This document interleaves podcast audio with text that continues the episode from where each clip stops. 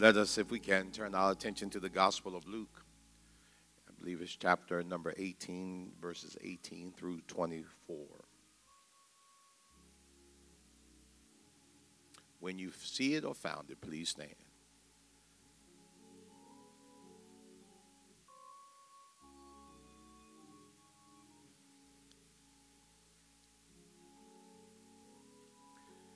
A certain ruler asked him, "Good teacher, what must I do to inherit eternal life?" Jesus said to him, "Why do you call me good? No one is good but God alone. You know the commandments. You shall not commit adultery.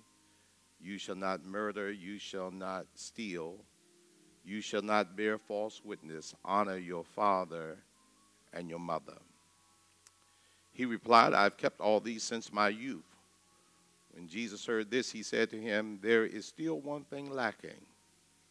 Sell all that you own and distribute the money to the poor, and you will have treasure in heaven. Then come and follow me." But when he heard this, he became sad, for he was very rich. Jesus looked at him and said, "How hard it is for those who have wealth to enter the kingdom of God." This is the word of God for the people of God. You may be seated in the presence of God.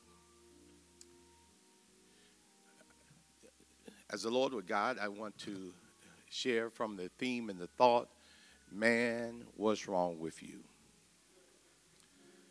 Man, what's wrong with you?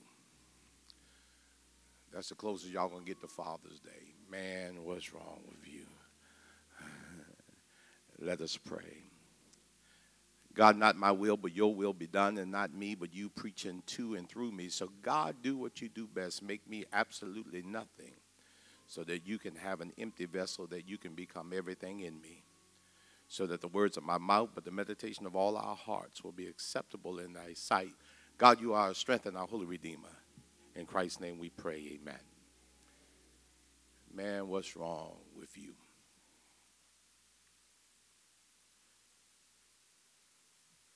Samuel Langhorne Clemens, pen name Mark Twain, lecturer and author, wrote a book in the nineteenth century, probably the late nineteenth century, entitled The Prince and the Pauper. In that novel, they give credit or they give um, thought that the nineteen eighty-three movie, Trading Places, was derived from that novel. If you read, have read the novel or seen the movie, it's self-explanatory. But for many of you here, let me recap the movie. And for those of you who haven't seen it, I hope you understand.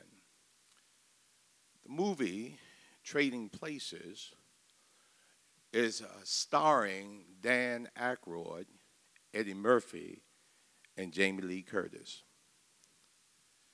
Dan Aykroyd in the movie is the director and manager of a brokerage firm owned by two brothers named the Dukes. He, he, he is also engaged to their niece. Eddie Murphy in this movie just plays a hustler. He's a street hustler. And the way the movie starts is that uh, Eddie Murphy ends up in jail for doing his hustling job, and the Duke brothers saw it. They decide to make a dollar bet that Eddie Murphy could be a, as good a director-manager as Dan Aykroyd. So what the Duke brothers did was had Dan arrested on trumped-up charges, and as a result of that, they forced Dan Aykroyd to become the hustler, and they made Eddie Murphy the director-manager. That is why it's called Trading Places. For those of you who lost me, they took Dan from riches to rags and took Eddie from rags to riches. What I gained from the end of that movie was this. Dan did not want to be where Eddie was. Dan wanted to get rid of the rags and go back to riches. But it was Eddie Murphy. Eddie Murphy gladly traded places with Dan because he didn't want to go back to rags and he wanted to stay with riches. I bring you to that point because when I look at this young man, I begin to think how many people would love to trade places with this young subject. I looked at it and I said, if we could be transparent for a minute, there is probably a, quite a few sons and daughters that would love to kick their father to the curb and trade places and have this young buck. If we could be transparent for a minute, there may be some fathers who would love to trade their son in for this young buck. If we can go deeper, there may be some wives who would kick their husbands out to have this young buck. and there may and there may be some parent-in-laws who would love to kick their son-in-laws out, then take this one as an in-law. But then there, let's be honest, there's some preachers who would gladly trade three members to have this, this one member. Because, because, because, because in our vision of, of, of success, and our greed for grandeur and, and, and, the, and, and, and the grandstand of life, we have a tendency to believe that the grass might be greener on his side than ours because he possessed some elements and some things that we think make up the person. And so I ain't going to be before you long, but the first thing that he has that people would love to have, he has rank. He, he has rank, Mister Smith, and he has position. Luke said it's called a ruler. And, and when you have rank and position, what that means is that he's not a blue-collar worker, a white-collar worker. He's a red-collar. And he's in charge of all the other collars. When, when, when you have that kind of rank, that means that this young subject here, it is probably listed or has been listed in the who's who's of the, of the local news. And, and he has some other perks with him, that, that he is he is one of those brothers that probably is invited to all the all the big-time events where the, where the rich and famous brush shoulders, that he's on the guest list. And let's be real about this. People are fascinated and captured by others who have rank and position. And, and, and, and, and, and sometimes rightfully so, that when you look at the labor force statistics, that when you look at it right now, that they would tell you that uh, unemployment is at a low, moderate rate at about four point seven percent.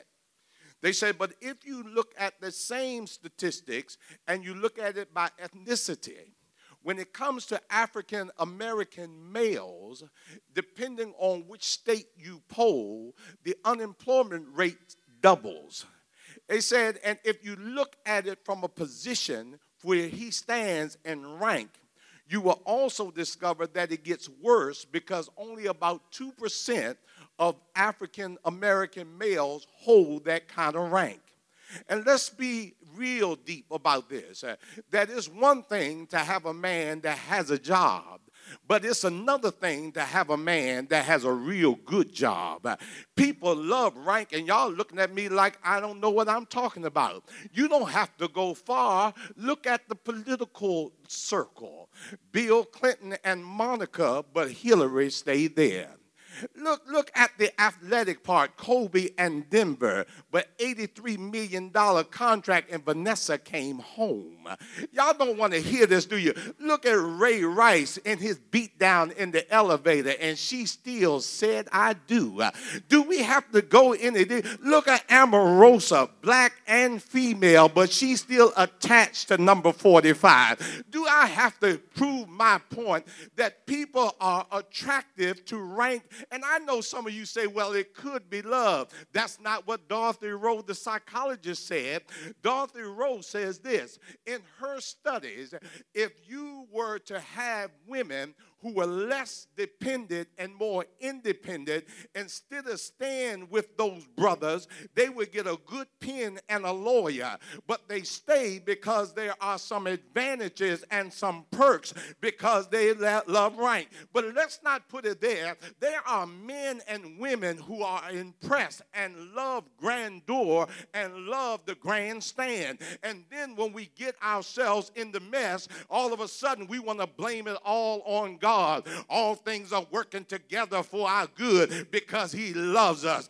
The Lord says, forgive them seventy times seven. God won't put more on you than you can bear. No, the truth of the matter is you're attracted to rank and position, and now you're trying to blame God and call it a blessing. Preach, Wes.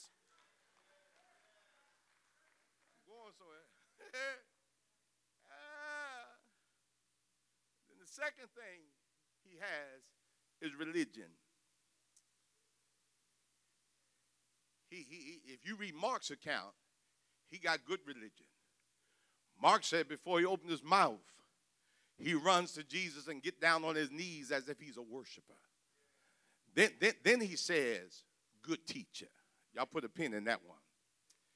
And, and, and, and the Lord asked him, said, uh, he said, good te- before, He goes to the, to, he says, Lord, um, here's my theological question. What must I do to inherit eternal life? Now he comes in a position and a posture of humility while his arrogant personality is hidden behind his skin. And, and, and the Lord responds with a series of questions. Do you know the commandments? Don't cheat. Don't lie, don't steal, don't kill, and honor your parents.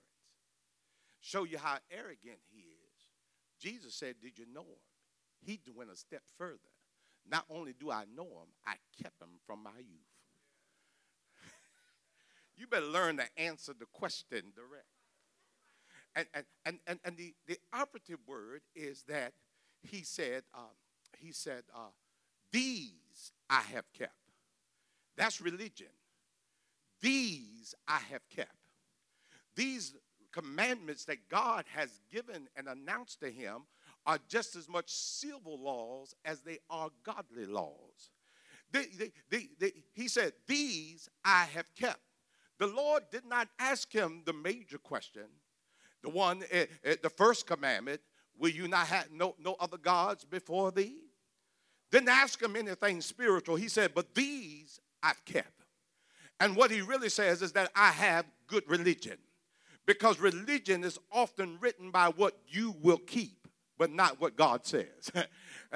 Good religion. He he he said, I, these are the ones I don't mind keeping. And, and I think that's the problem in the church, that we come in here and we got good religion, but we don't have good belief. Uh, because good religion is good for the mood, and it also is good for mental health. But when it gets down to faith and gets down to believe, you got to have more than good religion. In other words, you're going to have to do more than the things that you want to do and avoid the things that God would have you to do. Let's be real about this.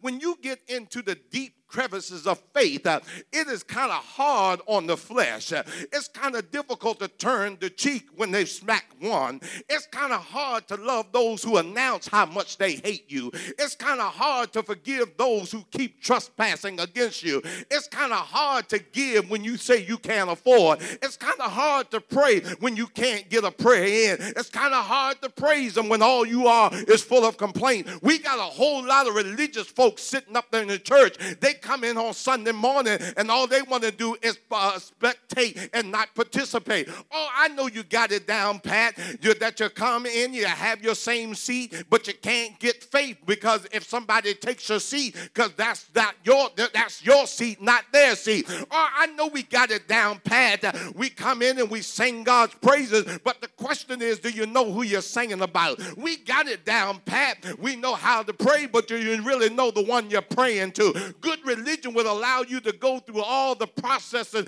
and all the motions, but when you got faith, you got to get down and praise and worship. It doesn't matter how you feel. You have to follow what the Lord says, even when the Lord is saying something that is difficult for you to do. Preach, Wes. Too many religious folks sitting up in the camp.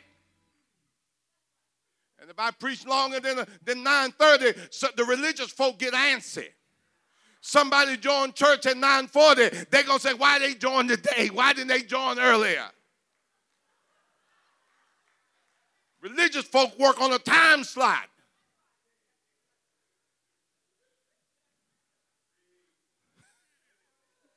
Y'all know I'm right. We think, and, and the only reason why somebody asked me one time, why don't you do one service? I said, because eight o'clock, I can't lose my religious folk. Because it ain't eight o'clock they want to get to, it's the nine thirty they want to get out of. Preach on, Wes.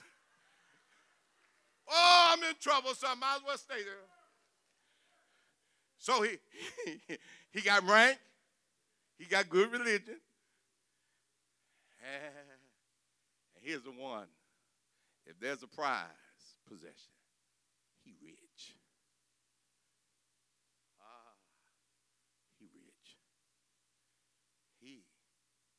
Bill Gates, Warren Buffett, Oprah Winfrey rich.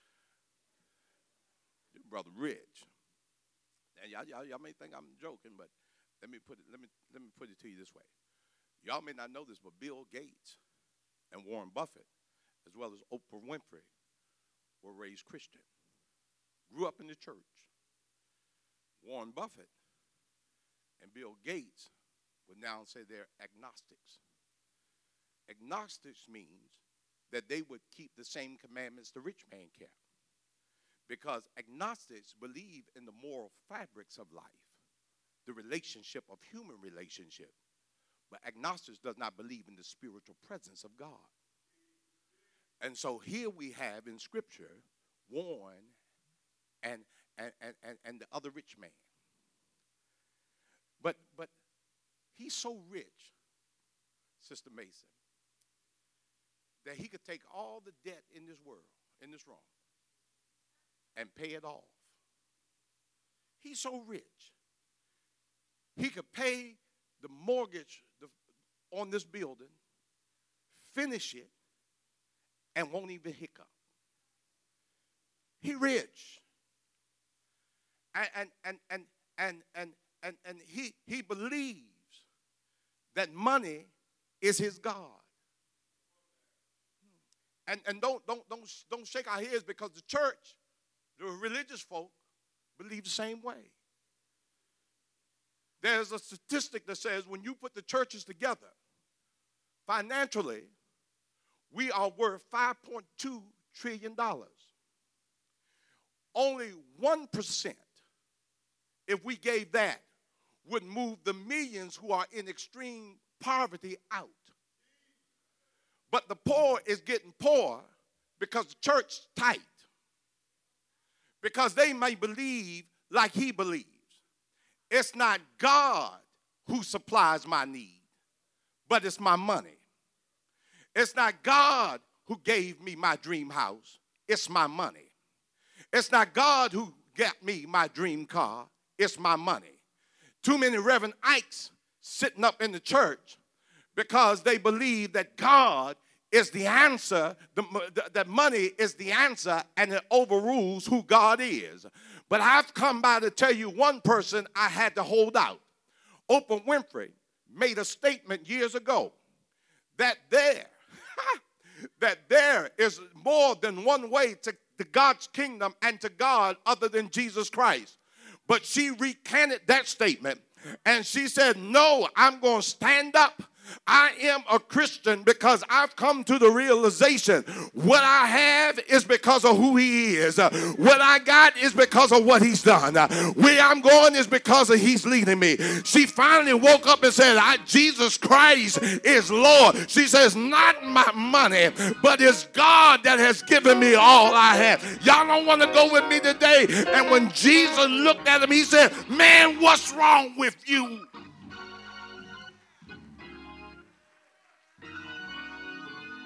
That you think that you can get into heaven with rank, religion, and riches. Man, what's wrong with you? Don't you know something's missing? A whole lot of people, let's go ahead, going to get to the gate and start talking about your rank, your religion, and your riches. Watch what Jesus does. Let me put my Columbo hat on. Because y'all, y'all look like y'all, y'all a little mad right now. So let me. He said, rank, religion, and riches won't get you into heaven. Come on in here. Columbo did this. I like Columbo. Y'all know I like Columbo, so y'all know me. But Columbo has this thing that... Uh, When when you get to the when you catch the criminal, criminals are arrogant. They really are. Crime people are strange. They, then they ask Columbo this question: when did you know it was me? And Columbo always says the same thing: at the very beginning.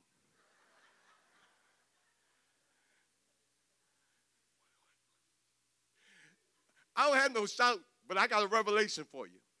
If Jesus was the Columbo for this text, and the rich man, being the criminal he is, had asked the Lord, when did you know I had a problem? He said, Jesus would say, at the very beginning. Now watch this. Y'all, y'all, y'all think I'm just adding up. Watch this.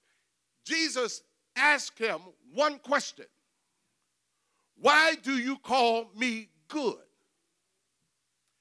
Only God alone is good. What Jesus was expecting him to say, but he doesn't answer it because he don't know why he called him good and teacher. He says, why do you call me good? If he had known who Jesus was, the answer would have been, because you're the Lord. You're the Son of God. You are the Savior of my soul. But the reason why he can't get in, because he's trying to get in on merit. And the Lord says, no, you need to have a relationship with me. You need to know who Jesus is. And I've come by to let y'all know, anybody sitting here on rank, religion, and riches, that ain't going to get you in. But you better know who the Lord is. You must be. You got to be born again. You can't get there on what I say. You better know it for yourself. He died on a Friday, preached on a Saturday, got up early Sunday morning with all power in his hand. You still don't got it? Living, he loved me. Dying, he saved me. Buried, he carried our sin far away. But rising, he justified us, freed us forever. And one day, one day, one day, uh, last Sunday morning maybe, he's coming back again.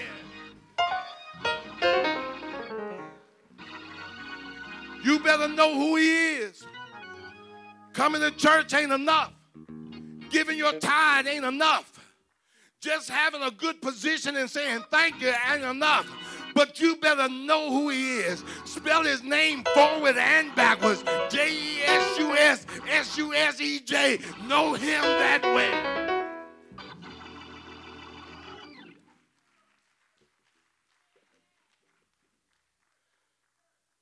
Not quota time. This is faith time. A whole lot of people, y'all look at me like you want.